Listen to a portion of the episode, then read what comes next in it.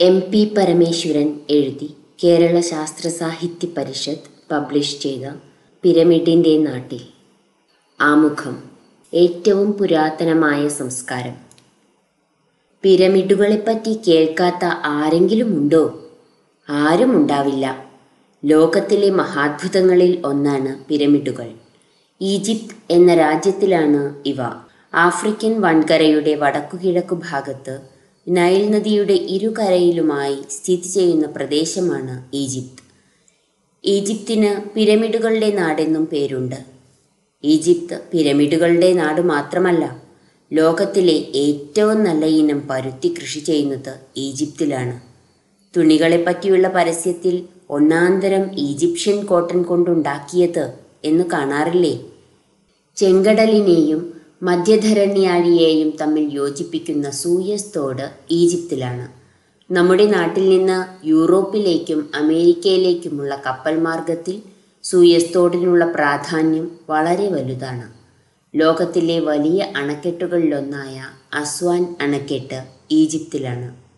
ഈജിപ്തിലെ നൈൽ നദീ തീരത്തും ഇന്ത്യയിലെ സിന്ധു നദീതടത്തിലും ചൈനയിലെ മഞ്ഞ നദീതടത്തിലും മെസപ്പൊട്ടാമിയയിലെ യൂഫ്രട്ടീസ് ടൈഗ്രീസ് എന്നീ നദീതടങ്ങളിലും വളരെ വളരെ മുമ്പ് തന്നെ മനുഷ്യർ ജീവിച്ചിരുന്നു. വളരെ പ്രശസ്തങ്ങളായ സംസ്കാരങ്ങൾ അവിടങ്ങളിൽ വളർന്നിരുന്നു. നമുക്ക് ഇതേവരെ കിട്ടിയ അറിവ് വെച്ച് നോക്കുമ്പോൾ ലോകത്തിലെ ഏറ്റവും പഴയ സംസ്കാരം നിലനിന്നിരുന്നത് മെസപ്പൊട്ടാമിയയിലും ഈജിപ്തിലുമായിരുന്നു. ആറായിരം കൊല്ലക്കാലത്തെ ഈജിപ്തിന്റെ ചരിത്രം നമുക്ക് കുറേയൊക്കെ വിശദമായി അറിയാം.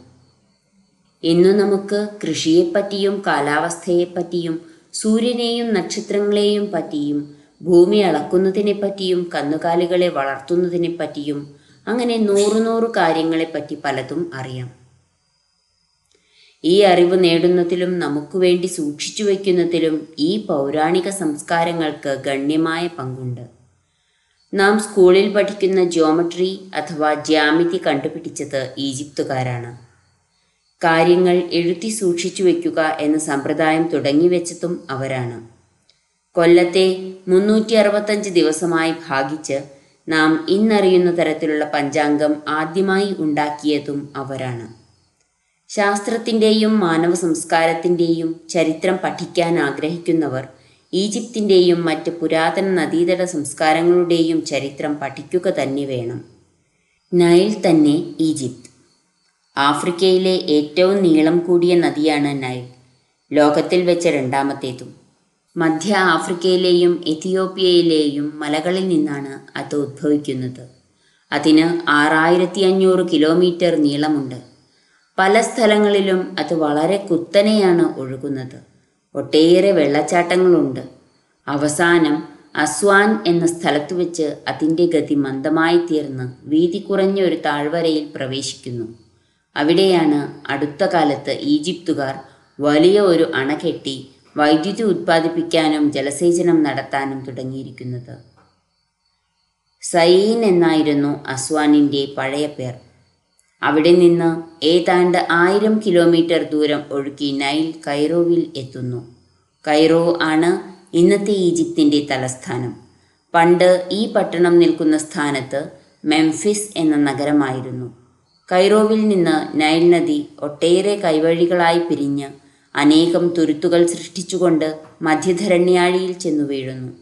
കൈറോവിന് അതായത് മെംഫിസിന് തെക്ക് അസ്വാൻ വരെയുള്ള പ്രദേശത്തെ പണ്ട് മേലെ ഈജിപ്ത് എന്നാണ് വിളിച്ചിരുന്നത്. കൈറോവിന് വടക്കുള്ള പ്രദേശത്തെ താഴെ ഈജിപ്ത് എന്നും വിളിച്ചിരുന്നു. നൈൽ നദിയുടെ ഇരുവശത്തുമുള്ള കുറച്ചു ഭാഗം കഴിഞ്ഞാൽ കിഴക്കോട്ടും പടിഞ്ഞാറോട്ടും മരുഭൂമിയാണ്. പടിഞ്ഞാറ് ഭാഗത്താണ് ലോകത്തിലെ ഏറ്റവും വലിയ മരുഭൂമിയായ സഹാറ. ഈജിപ്തിൽ മഴയില്ല. അനേകം വർഷങ്ങൾ കഴിയുമ്പോൾ മാത്രമാണ് കുറച്ചു മഴ പെയ്യുന്നത്. കുടിക്കാനും കുളിക്കാനും നനയ്ക്കാനും എല്ലാറ്റിനും വേണ്ട വെള്ളം നൈൽ നദിയിൽ നിന്ന് കിട്ടുന്നു. എന്നാൽ നൈലിന്റെ ഉദ്ഭവസ്ഥാനമായ മധ്യ ആഫ്രിക്കൻ മലകളിൽ ധാരാളം മഴയുണ്ട്. അവിടെ മഴക്കാലം ആരംഭിച്ചാൽ നൈലിൽ വെള്ളം പൊങ്ങാൻ തുടങ്ങും. അവസാനം അത് കരകവിഞ്ഞ് ചുറ്റുമുള്ള ഭൂപ്രദേശത്തെ വെള്ളത്തിനടിയിൽ ആഴ്ത്തും. രണ്ടു മൂന്ന് മാസം കഴിയുമ്പോൾ വെള്ളം പിൻവാങ്ങുന്നു. ഭൂമിയിൽ നല്ല വളക്കൂറുള്ള ചേറ് നിക്ഷേപിച്ച ശേഷമാണ് വെള്ളം പിൻവാങ്ങുന്നത്. രണ്ട് വിളയെടുക്കാൻ വേണ്ട വളമുണ്ടായിരിക്കും അതിൽ. തോടുകളിൽ തങ്ങി നിൽക്കുന്ന വെള്ളവും നദിയിലെ വെള്ളവും കൊണ്ട് കർഷകർ തങ്ങളുടെ വിളകൾക്കു വേണ്ട നന കൊടുക്കുന്നു. വെള്ളപ്പൊക്കം നിയന്ത്രിക്കുക വെള്ളം സംഭരിച്ചു വയ്ക്കുക തേവി നനയ്ക്കുക തുടങ്ങിയതൊന്നും ഒരാൾക്കോ ഒരു കുടുംബത്തിനോ ചെയ്യാവുന്ന കാര്യങ്ങളല്ല. എല്ലാവരും ഒത്തൊരുമിച്ച് പണിയെടുക്കണം. പ്രവർത്തനങ്ങൾക്ക് മേൽനോട്ടം വഹിക്കാനും നിർദ്ദേശങ്ങൾ കൊടുക്കാനും ഒരു നേതൃത്വം വേണം. ഈ നേതൃത്വമാണ് പിന്നീട് ഗവൺമെന്റായി തീർന്നത്. ലോകത്തിലെ ഏറ്റവും പുരാതനമായ ഗവൺമെന്റും നഗരങ്ങളും വ്യാപാരവും എല്ലാം ഈജിപ്തിലേതാണ്. മെസപ്പൊട്ടാമിയയിലും ഇത്ര തന്നെ പഴക്കമുള്ള ഗവൺമെന്റും നഗരങ്ങളുമെല്ലാം ഉണ്ട് അയ്യായിരം കൊല്ലം മുമ്പ് തന്നെ ഈജിപ്തുകാർക്ക് ഗവൺമെന്റുകളും നഗരങ്ങളും ഉണ്ടായിരുന്നു. അവർ ലോഹങ്ങൾ ഉപയോഗിക്കാനും എഴുതാനും പഠിച്ചിരുന്നു. അതിനും എത്രയോ മുമ്പ് തന്നെ മനുഷ്യർ ആദ്യം കൽപാത്രങ്ങളും പിന്നീട് മൺപാത്രങ്ങളും ഉണ്ടാക്കാൻ പഠിച്ചിരുന്നെങ്കിലും അക്കാലത്തു മാത്രമാണ് കുശവചക്രം ഉപയോഗിച്ച് ഭംഗിയുള്ള പാത്രങ്ങൾ ഉണ്ടാക്കാൻ പഠിച്ചത്. മാത്രമല്ല അവ ചൂളക്കിടുവാനും പഠിച്ചു. അതുപോലെ ചെമ്പും ടിന്നും കൂട്ടിച്ചേർത്ത് ഓട്ടുപാത്രങ്ങളും മറ്റു സാധനങ്ങളും വാർക്കാനും അവർ പഠിച്ചു. ഓരോ കണ്ടുപിടുത്തവും മറ്റൊരു പുതിയ കണ്ടുപിടുത്തത്തിലേക്ക് നയിച്ചു. നഗരങ്ങൾ വലുതാവുകയും ഉത്പാദനവും വ്യാപാരവും മറ്റും വർദ്ധിക്കുകയും ചെയ്തപ്പോൾ അവർക്ക് രേഖകൾ അത്യാവശ്യമായി വന്നു. അങ്ങനെയാണ് അവർ ഒരു തരത്തിലുള്ള അക്ഷരമാലയ്ക്ക് രൂപം കൊടുത്തത്. ചിത്രാക്ഷരങ്ങൾ എന്നാണ് ഇവയ്ക്ക് പേർ. ചിത്രങ്ങൾ അക്ഷരങ്ങളായും വാക്കുകളായും ഉപയോഗിക്കുന്നു. ഓടത്തണ്ട് കൊണ്ടുണ്ടാക്കിയ ബ്രഷ് കൊണ്ടാണ് എഴുതുന്നത്. കാവ്യമണ്ണ് കൊണ്ടും കറുത്ത മണ്ണ് കൊണ്ടും പശ ചേർത്തുണ്ടാക്കിയ മഷി ഉപയോഗിച്ച് പപ്പീരസ് തണ്ട് കുത്തിച്ചതച്ച് തല്ലി പരത്തി കിട്ടുന്ന ഒരു തരം കടലാസിലാണ് അവർ എഴുതിയിരുന്നത്. ഇവ ചുരുളുകളാക്കി സൂക്ഷിച്ചു വയ്ക്കാം ചിത്രാക്ഷരം കൊണ്ടുള്ള എഴുത്ത് അത്ര എളുപ്പമല്ല. വളരെ പണിപ്പെട്ട് പഠിക്കണം. എഴുത്തറിയുന്നവർ സമൂഹത്തിൽ അങ്ങേയറ്റം ബഹുമാനിക്കപ്പെട്ടിരുന്നു. എഴുത്തു പഠിപ്പിക്കാനുള്ള പ്രത്യേക പാഠശാലകൾ അന്നുണ്ടായിരുന്നു. ഇന്ന് കുട്ടികൾ എഞ്ചിനീയർ ആകണം ഡോക്ടറാകണം ആകണം എന്നൊക്കെ ആഗ്രഹിക്കുന്നത് പോലെ അന്ന് പകർപ്പെഴുത്തുകാരൻ അല്ലെങ്കിൽ ഗുമസ്തനാകണമെന്നായിരുന്നു കുട്ടികളുടെ ആഗ്രഹം. പഠിച്ചു കഴിഞ്ഞാൽ സമൂഹത്തിൽ ഉയർന്ന മാന്യത ലഭിക്കുന്നു. അധ്വാനം കുറവുമാണ്. സാധാരണ കൃഷിക്കാരുടെയും കൈത്തൊഴിൽക്കാരുടെയും കുട്ടികൾക്ക് വളരെ വിരളമായി മാത്രം കിട്ടാവുന്ന സ്ഥാനമാണ് എഴുത്താൾ അല്ലെങ്കിൽ ഗുമസ്തൻ എന്നത്. കൃഷിയായിരുന്നു ജനങ്ങളുടെ മുഖ്യ തൊഴിൽ. അത് ശ്രമകരമായിരുന്നു. ഇന്നത്തെ പോലെ ട്രാക്ടറും മറ്റും അന്നില്ല. മരം കൊണ്ടും കല്ലുകൊണ്ടുമുള്ള കലപ്പയാണ് ഉപയോഗിച്ചിരുന്നത്. ദുർലഭമായേ ഓടുകൊണ്ടുള്ള ഉപകരണങ്ങൾ ലഭിക്കുമായിരുന്നുള്ളൂ. നൈലിലെ വെള്ളം പൊങ്ങുമ്പോൾ ചിറകൾ പൊട്ടാതെ നോക്കൽ. വെള്ളം പിൻവാങ്ങുമ്പോൾ നിലവും തോടുകളും ശരിപ്പെടുത്തൽ മുതലായവയെല്ലാം കഠിനാധ്വാനം ആവശ്യമായ പണികളായിരുന്നു. വെള്ളം അധികം പൊങ്ങിയാൽ ഗ്രാമങ്ങൾ വെള്ളത്തിനടിയിൽ ആകും.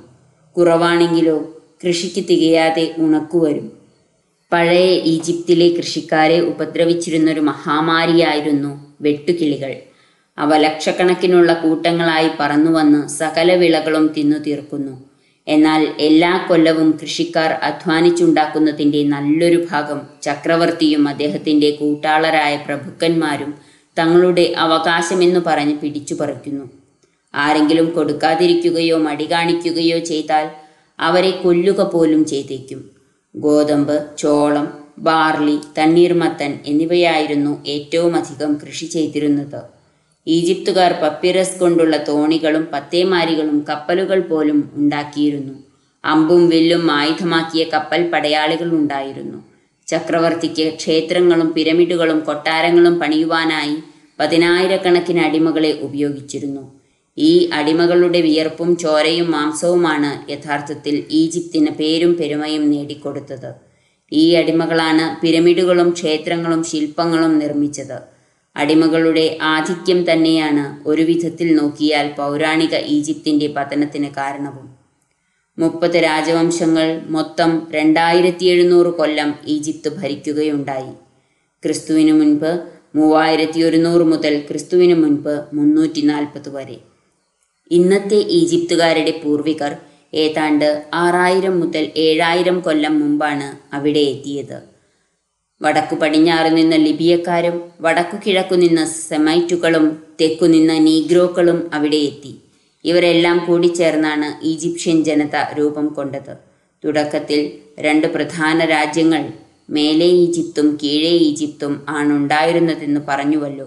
ഏതാണ്ട് അയ്യായിരം കൊല്ലം മുമ്പ് മീനീസ് എന്ന ശക്തനായ ഒരു ചക്രവർത്തി രണ്ടു രാജ്യങ്ങളും കൂട്ടിച്ചേർത്ത് മെംഫിസ് ഇന്നത്തെ കെയ്റോ തലസ്ഥാനമാക്കി ഒരു സാമ്രാജ്യം സ്ഥാപിച്ചു. ഈ ഈജിപ്തിലെ ചക്രവർത്തിമാരെ ഫറോവ എന്നാണ് വിളിക്കുന്നത്.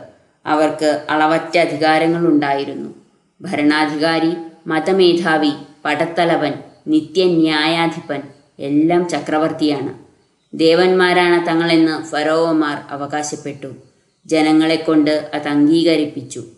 ഫറോവ സൂര്യദേവനായ റേയുടെ മകനും പ്രകാശത്തിന്റെ ദേവനുമാണെന്നായിരുന്നു ഈജിപ്തുകാരുടെ വിശ്വാസം. ഈജിപ്ത് എന്നാൽ ഫാറോവയാണ് എന്ന നില വന്നു. നമുക്ക് ഫാറോവയുടെ നാട്ടിലേക്കൊന്ന് പോകാം. ഒറ്റയ്ക്കല്ല അബുവിന്റെ കൂടെ.